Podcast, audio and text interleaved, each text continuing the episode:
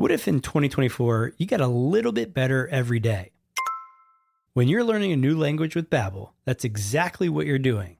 And if Babbel can help you start speaking a new language in just 3 weeks, imagine what you could do in a full year.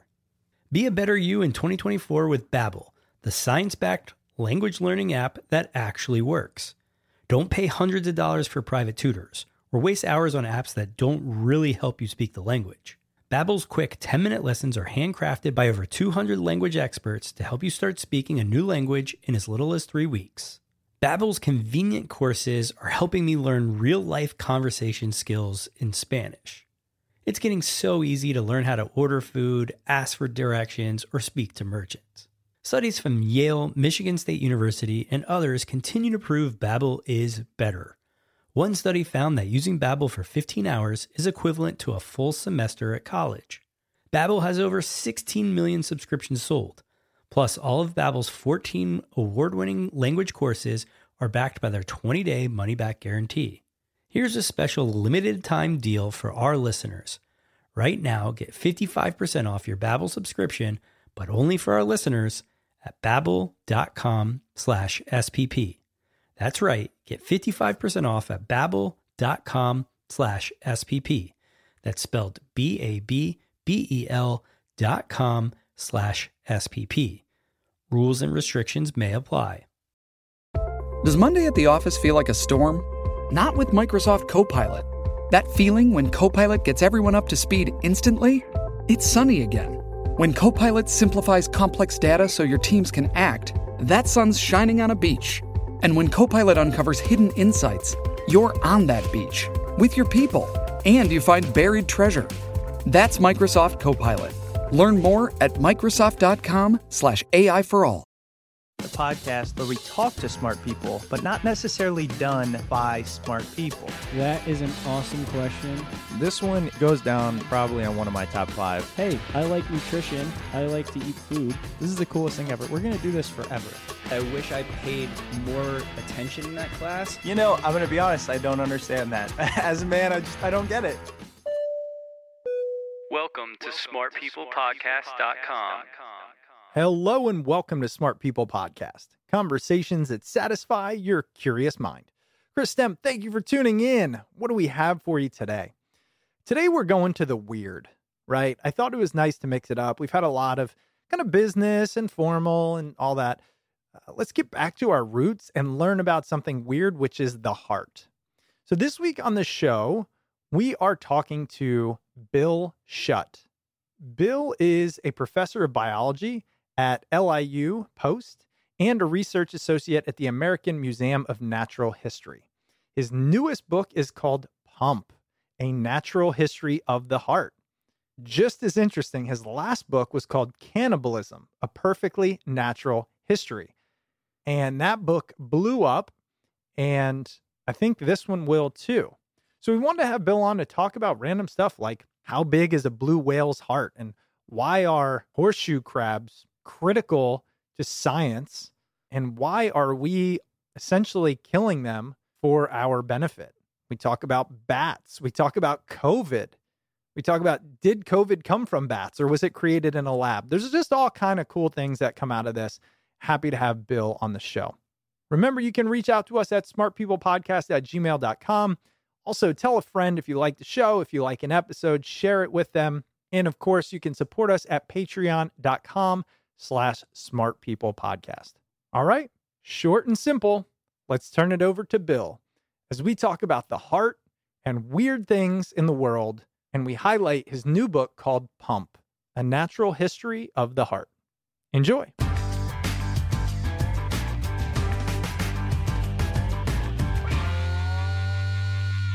I got your book here in front of me. It's called Pump A Natural History of the Heart your last book was about cannibalism. We were talking about, gosh, that was what four years or so ago, and you you still are uh, talking about it a lot. I wanted to start there with you are a zoologist.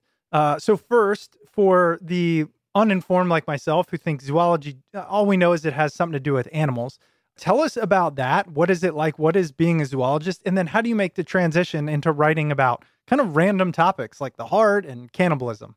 Yeah, I, I, think I've been a zoologist since I was a little kid. I always studied animals. Back when I was a kid, you could have these exotic pets that, thankfully, you can't, by law, have them anymore. I mean, I had a monkey when I was a kid, and boa constrictors and pythons, and so I was always looking under rocks and collecting animals. And my idol when I was a kid was Jacques Cousteau. I wanted to be a marine scientist, and uh, so my first year and a half of college, I was a marine science major, and I just thought don't go so specific as an undergrad. And so I moved it over and, and spread it out so that I was uh, studying, you know, animals across the board. And that became a real interest of mine, especially vertebrates. And got my master's degree at SUNY Geneseo, studied uh, squirrels and their ectoparasites. And then when I went to Cornell uh, for my PhD, my mentor there got his grant money looking at muscle physiology. He worked at the vet school. Now he was a he was a zoologist. He was not a veterinarian, um, but his real love was studying bats. And so when I got accepted there, um, the the question became, what was I going to study? Myosin isoforms and horse muscles, and and this was you know this was a big deal because this was the Cornell Vet School. So when something went wrong with a, a horse that was worth a million dollars, you brought him there and they did a biopsy and then they looked for for problems. Um, but it, it probably took me about five seconds to to figure out that I wanted to work on on bats. And so so zoologists we have carved out smaller areas of uh, of expertise. And so I decided among the 1500 or, or 1400 and change species of bats to study vampire bats. So that led me to write a lot of papers about about vampire bats, which eventually led me to to get an agent.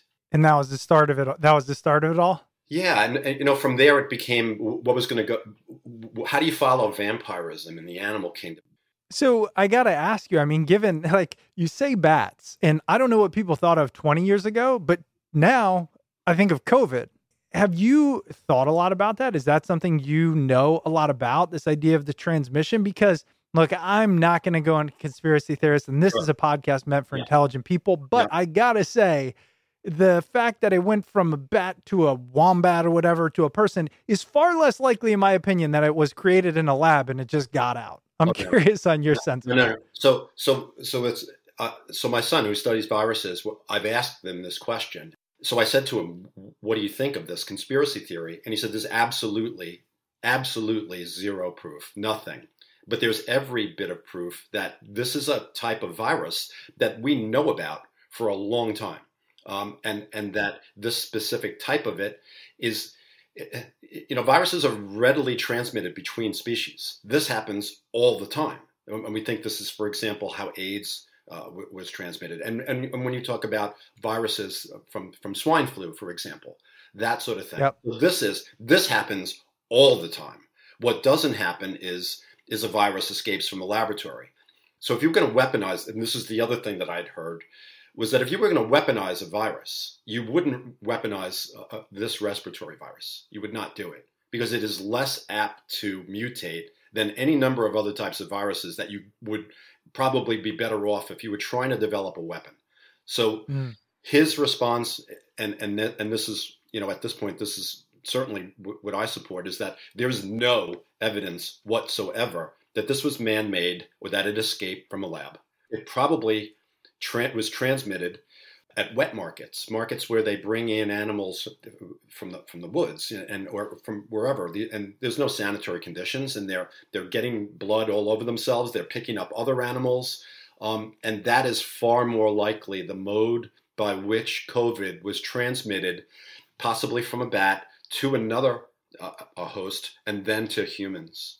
Um, but but, but yeah. you know, to me, uh, and and bats have a lot of they carry a lot of viruses anyway, and and and they have they're able to have what's known as a high viral load. They they have a lot of they can they can they can um, have a lot of viral particles, virions. Um, in their bodies, but but not necessarily get sick because their immune systems are so jacked up. They and uh, and other animals are, can readily transmit these diseases to humans when the humans have this sort of unnatural contact with them. If you're collecting a thousand bats, slaughtering them in the market with no sanitary conditions, then you're asking for trouble. And I think that's what happened in Wuhan. Yeah, I mean, makes sense. Look, I tend to, I mean, that's why we do this podcast. I follow the smart people and I follow the intelligence, and that's what everybody says. And so I believe that uh, it just seems sketchy. But look, this is what I'm talking about. You have studied bats. Your son works with viruses. Like that's about as close to an answer as we're going to get as I'm going to get. So I'll take it. Yeah. So, so I want to jump into the book, all about the heart. Like you mentioned, it kind of talks, goes through the animal kingdom, but there's another underlying theme. And this is where I want to start. When and why did the heart become, as you call it in the book, the center of the soul? Hmm. Uh, I, I, think it was the ancient Egyptians. Uh, they did a tremendous amount of medicine. And, and one of the things that they did was so they knew that living things moved and and that if you stimulated them in a certain way, you could you could get them to respond. And and when they were looking at at organs, they came to realize that the heart was the same thing; it moved, and that it would respond to stimulus if you scared someone, uh, for example. And and so they didn't really think much of the of the brain at all.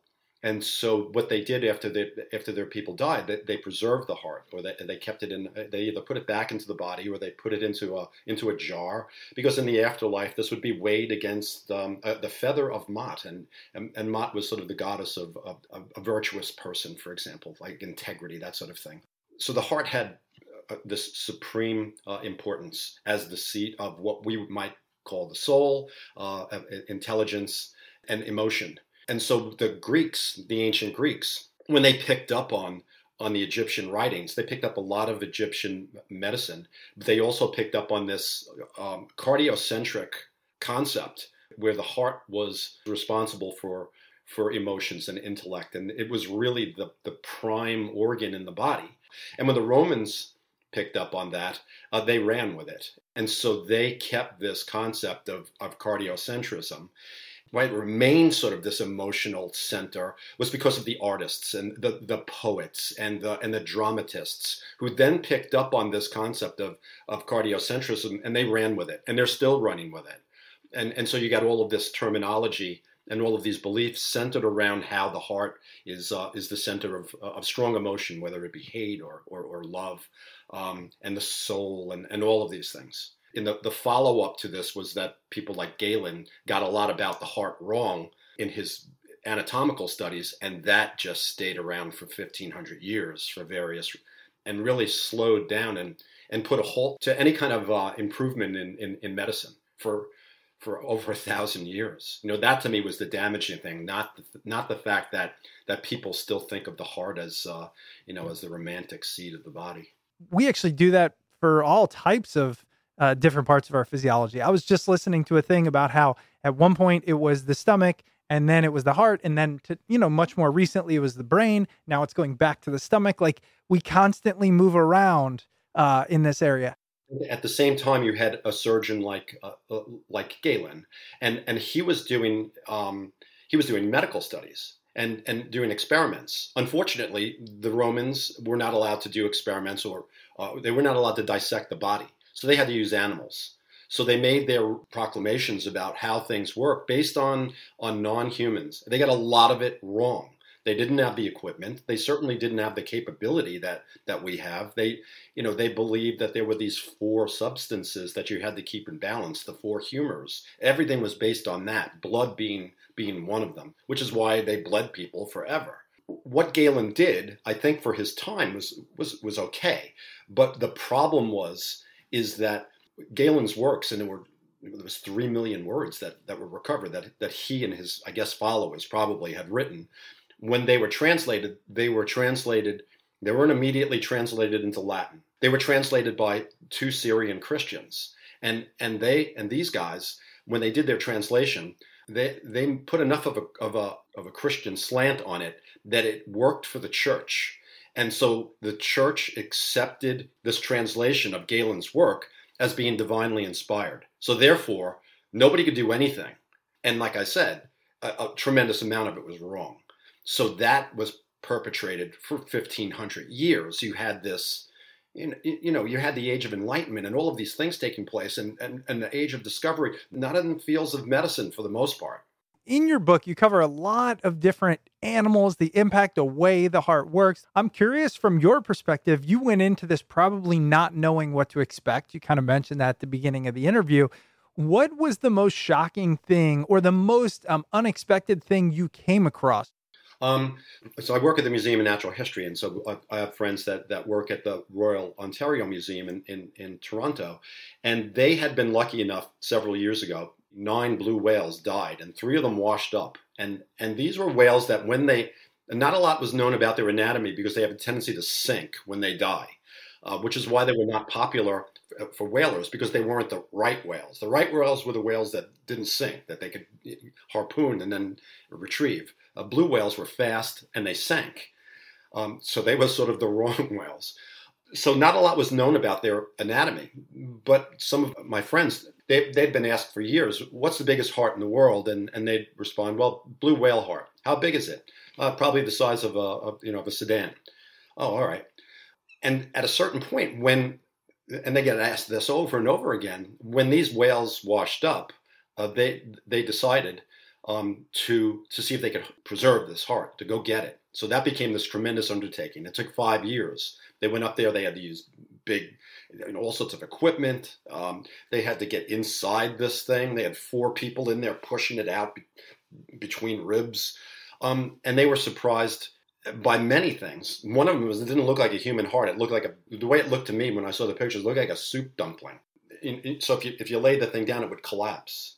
And this may have something to do with the fact that these things dive so deeply that that if you had a structure that was so, more solid, like our heart, you'd have problems with pressure. But if it could collapse under the increasing pressure, that could be an adaptation for deep diving.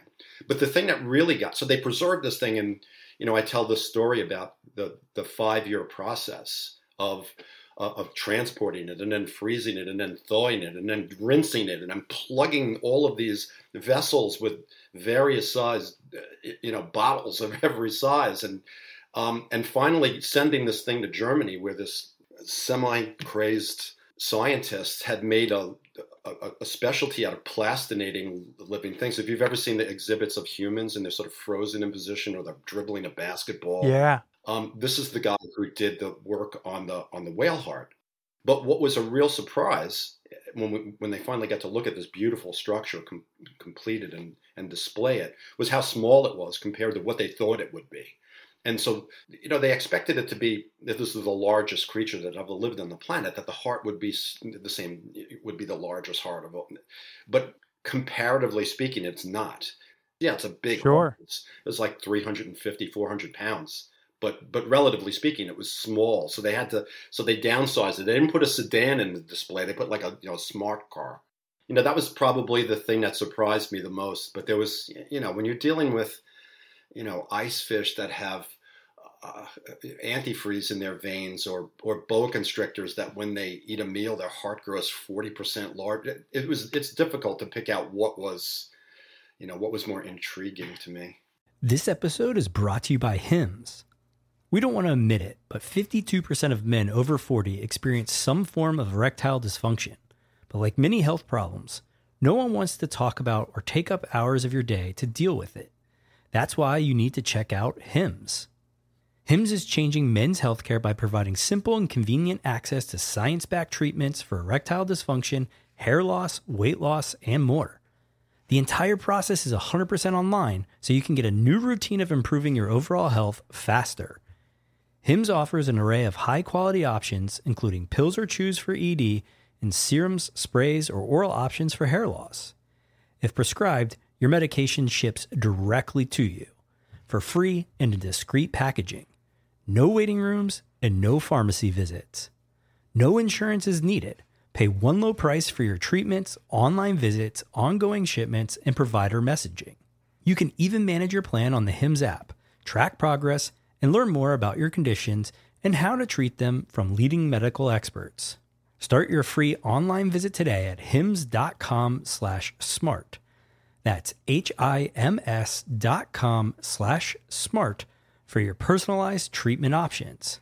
One last time, hims.com slash smart. Prescriptions require an online consultation with a healthcare provider who will determine if appropriate. Restrictions apply. See hims.com slash twist for details and important safety information. Subscription required. Price varies based on product and subscriptions plan. The ice fish, though, tell us about the the antifreeze and like how do you discover? How is something like that discovered? Yeah. Uh, well, so so the fish I think was discovered in the early 1900s by fishermen, but no one really looked at it until more recently. And when you, they started to get more um, uh, uh, better techniques with analysis of things like blood, they found out that there was a substance in this. You know, they wondered how could this fish exist in this uh, frozen water of the you know the the Antarctic, and and they found a substance that was a that was a, an antifreeze. It it raises the temperature at which the blood will freeze. So they found an antifreeze substance in this uh, in this fish, and so people were asking, well, how could that evolve? How how could this how could this happen? And and when they looked at it, they said, well, this was probably a a, a mutation that occurred millions of years ago because if you look at their blood, it's clear. How did that happen? Why don't they have, you know, they don't have hemoglobin? What? How, how do they not have this oxygen carrying substance and survive? So, so one of the things that, that we think evolved was this antifreeze substance. And the, and the other thing is, is that cold water holds more oxygen. So they were already in a place where there was more oxygen in their surroundings. They also now, they evolved, they have no scales. So they're able to get oxygen and, and get rid of carbon dioxide, especially getting the oxygen through their skin. So, and they are, wow. And they're not super active. They're sort of weight and, uh, and, and pounce predators. So all of these things worked out in favor of this creature that you're like, how could it exist in this area where there's, you know, where it's absolutely freezing and there's very few animals there? Uh, before we get into some more of the animals, I, I did want to ask as you were going through this, really digging deep into the various animals, the differences, everything like you said, from this fish to blue whales, what did you find were some of the biggest differences with the human heart? Like how how do we compare structurally, anatomically, adaptively to the rest? Did you see any themes there? Yeah, I mean it's it's a mammal heart. It's it's a four chambered heart. It's really a double pump. The right side of the heart pumps blood that's returning from the body, that's oxygen depleted, and has a lot of waste products that it's gotten from you know from from various organs that drain into small veins that drain into larger veins that drain into your vena cava that carries this blood back to the right side. So here's this O2 depleted carbon dioxide filled waste product filled blood and the right ventricle then pumps that blood to the lungs where it picks up oxygen. This has got this capillary system that surrounds the the, the, res, the respiratory system at the level of the alveoli, the tiniest little bubbles at the end of your, you know, your bronchial tree. Um, and so this exchange takes place. The oxygen that you breathe in passes into the blood. The carbon dioxide in the blood passes into the alveoli, and then you breathe it out. Now, the same thing is taking place with, with, with waste products and, and, and, and, and nutrition when the blood passes through the digestive tract. So here comes this blood now back from the lungs to the left side of the heart. It's full of oxygen, it's got nutrients in it that it's picked up on its trek through the digestive tract. Left side pumps, sends the blood out to the body to supply the body. And it's interconnected. So now you get to a capillary bed eventually The blood gives up its nutrients, picks up, gives up its oxygen, picks up carbon dioxide, picks up waste, and then returns to the right side. So the whole thing starts again. It's really a double pump. A lot of animals don't necessarily need that. So we look at them and we go, well, look, this uh, these lizards have only three chambers. They've only got one ventricle, and there's some mixing of the deoxygenated and oxygenated blood. Oh my God, they must be primitive, or that's so inefficient. See, that's the wrong way to look at it. You know, we look at our hearts and we go, this is the pinnacle, this is the best. Works great for us, right? Well, so does a three chambered heart work great for a, a lizard or an amphibian. And so does a two chambered heart work incredibly well for a fish. Uh, they're not overbuilt. It does the job that it evolved to do. So there, there are major differences between animal hearts. Uh, and certainly when you go to the invertebrates, then all bets are off. There's all sorts of stuff that evolved uh, to circulate a fluid to circulate and move nutri- nutrients around, or in some instances, oxygen, sometimes not. But they're all, there's a lot of differences. You, you can't expect, though, to take an insect like a moth and blow it up to Mothra and, and, and have it exist because the systems that it has in it are not going to be efficient enough for something that large. So that, that that I was, you know, I was, I was really depressed to find out that Mothra couldn't really live. you know, but we need to really stop thinking about non-human organ systems as being somehow inferior, and it's, you know, we've been doing that for a long, long time. You know, when I was a kid, it was whenever you saw Neanderthals, they were dragging their woman by the hair, and they had a club, and they were yeah. and they were bent over. You know, now we realize they had a brain that was bigger than than modern human brain, and and that they were they were portrayed as being bent over because the first fossils that were put together had, had serious arthritis. Uh, and now we know that they were very, very different than that, and and certainly not huh. to be made fun of or you know poked at or, or or joked about. And it's like that with a lot of things. It's funny you say now we know that. And one of the things I want you to know is now you know that. Yeah. And some of us are learning it. Okay. Like, there you go. I just learned something else. I didn't know that about Neanderthals. Well, I, I guess that's we, what happens when you work at a museum. yeah. But, but, also when, but you have people like, uh, like Mary Roach and, and Bill Bryson who are out there right. educating. You know, I, I don't care about jargon. I, I'm not trying to show off the fact that I know scientific terminology. And neither do these authors. We're trying to take sometimes complex issues and, and educate people while keeping it entertaining and, and telling stories that are maybe the more interesting story. And, and when you've got somebody interested, then going off on a tangent and, and giving a lesson about something. You know, for me, yep. Uh, you know, I could say the word diffusion as a as a process and, and you, you might or might not know what I'm talking about. But when I say you know if you if, if you you could demonstrate diffusion by going to your hall closet and if you've got a, a whole bunch of junk in there if, if you poke little holes in the in the wall some of it's going to come out right? So it's going to follow the concentration gradient just like if you have an alveolus uh, in at the at the end of your bronchial tree that has carbon more carbon dioxide in it than there is in a tiny little vessel next to it, then it's going to move from a high concentration to a low concentration from the from the lung to the circulatory system. And it's the same, you know, you're looking at a closet door with holes in it. It's true. No, I was telling you before we started recording, those are some of my favorite books, some of my favorite authors. I just like the way it's written. You learn something at the end. I kind of view it as this podcast. I hope you get through, you enjoy it, you enjoy the conversation, and you walk out with some knowledge, some better understanding. Yeah. Um, last question because I mentioned it a few times. I, what the theme that I noticed in your book is exactly what you were just talking about, which is, as we all know, we know evolution. We know what it is. We know why it happens. But it's like taking one of the most important uh, components, right, the heart, and showing how in different animals it serves a similar purpose differently. Mm-hmm.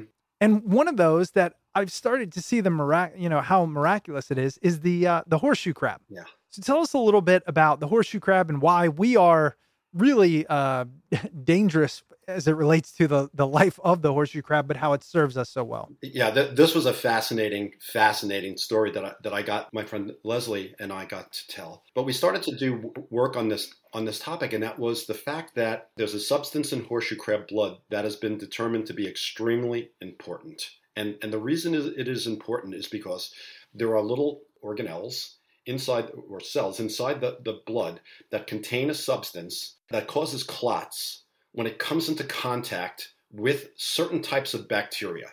And these are bacteria that fall under this heading of endotoxins.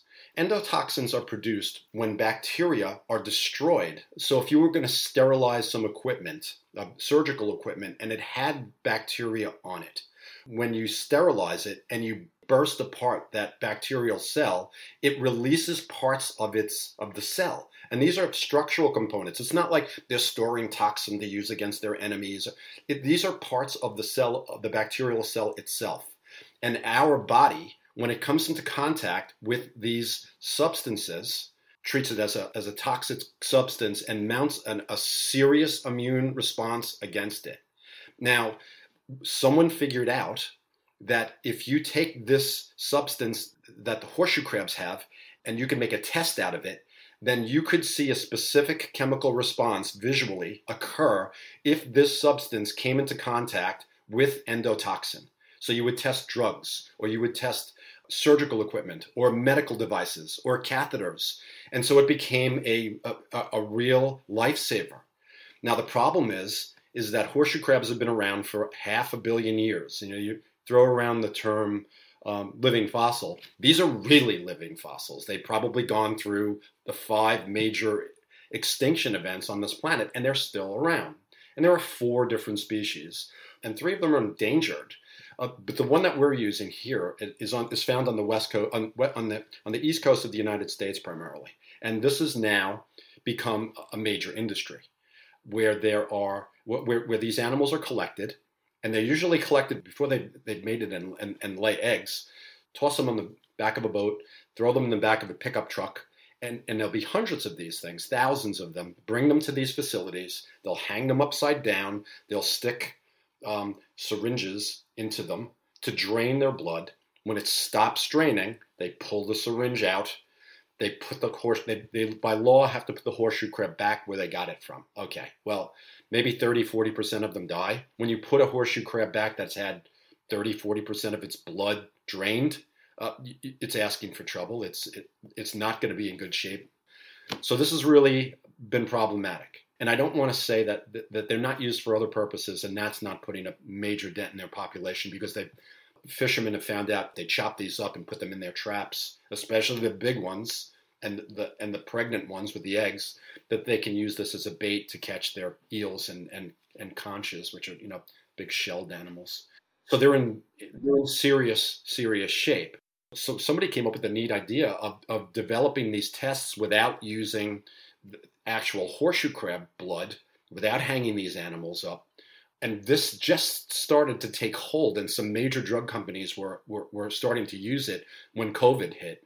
Everything sort of got put on hold as these companies who needed this substance didn't want to be bothered with uh, with these with these new techniques so they went back to what had been working for 30 years maybe more Oh wow. Yeah, so now it's you know it's problematic. But there are people out there who yep. are, who are, are, really concerned about the conservation of these animals, and you know, to me, to be able to go in and and meet these guys and and get this whole story w- was pretty incredible. As you say that, I'm realizing something that many people already know, but the importance of really understanding our surroundings. So, for example, when you were talking about studying three bats and dedicating a large portion of your time, energy, you know, background to it. I'm going, well, what's the why? Not because it's not interesting. That's not what I mean. I find this stuff fascinating, but because of resource intensity. I mean, time is the only thing you have. It's spent researching bats. The thing, though, is the more of everything we understand,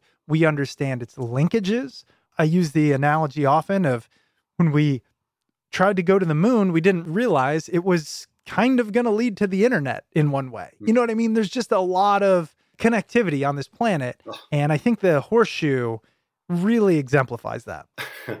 like I said, people who know me are going to, they're going to be laughing when you get to this and you're saying, because I, I feel I've felt that way for so long and, and maybe in a slightly different way, but that, um, the connections, I mean, even if you look at the human body and I taught human anatomy for, for 20 years, the, the exact wrong way to do this, to study for uh, human anatomy, is to is to look at, at these systems respiratory system, circulatory system, nervous system. Look at them as different chapters. And that's the way the, the, the, texts are set up that way.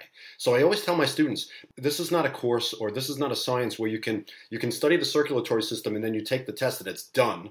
And then we'll move on to the respiratory system. It'll be something completely different because they are all intertwined. And there is this this connection that is everywhere in the sciences and, and out there in the world and, and you know, for me, that's just one example. So I studied three species of vampire bats, but I was able to tell stories about that related to mammal evolution, to biomechanics, uh, how structures, anatomical structures work like machines, behavior, uh, performance. All of these things aren't intuitive when you're saying he studied vampire bats for 30 years. But when you go in and look at the things that, that you can take apart because maybe someone hasn't done that done that or I've always talked about convergent evolution dolphins and sharks same shape. They didn't come from a common ancestor. Why do they look like that? Because that works. Ah. you're going to be a fast predator. And the other thing is one of the best definitions of creativity and or innovation I've ever heard is taking disparate thoughts and using that knowledge to create something new, right? It's uh, we interviewed the guy who wrote Range, uh, Epstein, I think it was, and He talks about how when you're a generalist and you're accumulating various knowledge, different fields, you're practicing different things, it doesn't always look linear, but at the end, you oftentimes use those various experiences. Same thing. Seems like it's happened in your career and seems like it happens everywhere. So, Bill, I wanted to first say thank you so much. Again, the book is called Pump A Natural History of the Heart. Uh, it is coming out like now for those interested in this stuff, you know, what I'd say is we scratch the surface. If you love the stories, the intrigue, the odd, it's full of it in this book. We will link to it as well. Uh, is there anywhere else that people can find you, learn about you, see what you're up to as you keep writing these interesting things? Yeah, um, BillSchutt.com is my, is my website, but I also have a, a, Facebook page, Bill Schutt Author, and I'm on Twitter as well at Bill Schutt Books so it's pretty easy to uh, to get a hold of me, and and I, I love responding to people who um, who have questions. I, have done three um, TED Ed videos, uh, two of them on cannibalism, and and one on how transfusions developed. You can look those up. It's fantastic. It's also fascinating. Bill, I want to say again, thank you so much for coming on the show. Really appreciate it. That was our interview with Bill Schutt. Hope you enjoyed. As a reminder, Bill's book, Pump a Natural History of the Heart can be found wherever books are sold. So let's jump into the housekeeping items real quick. If you'd ever like to reach out to the show, you can email us at smartpeoplepodcast at gmail.com or message us on Twitter at smartpeoplepod. If you enjoy the podcast, have been a long-time listener or even a short-time listener and want to help us out monetarily, you can do so by becoming a patron over at Patreon. So head over to patreon.com slash smartpeoplepodcast. And if you want to stay up to date with all things Smart People Podcast, head over to the website, smartpeoplepodcast.com, and sign up for the newsletter. And of course, if you're looking for free and easy ways to support the show, just tell a friend or family member, or head over to Apple Podcasts or wherever you listen to your podcasts and leave us a rating or a review. All right, that's it for us this week. Make sure you stay tuned because we've got a lot of great interviews coming up, and we'll see you all next episode.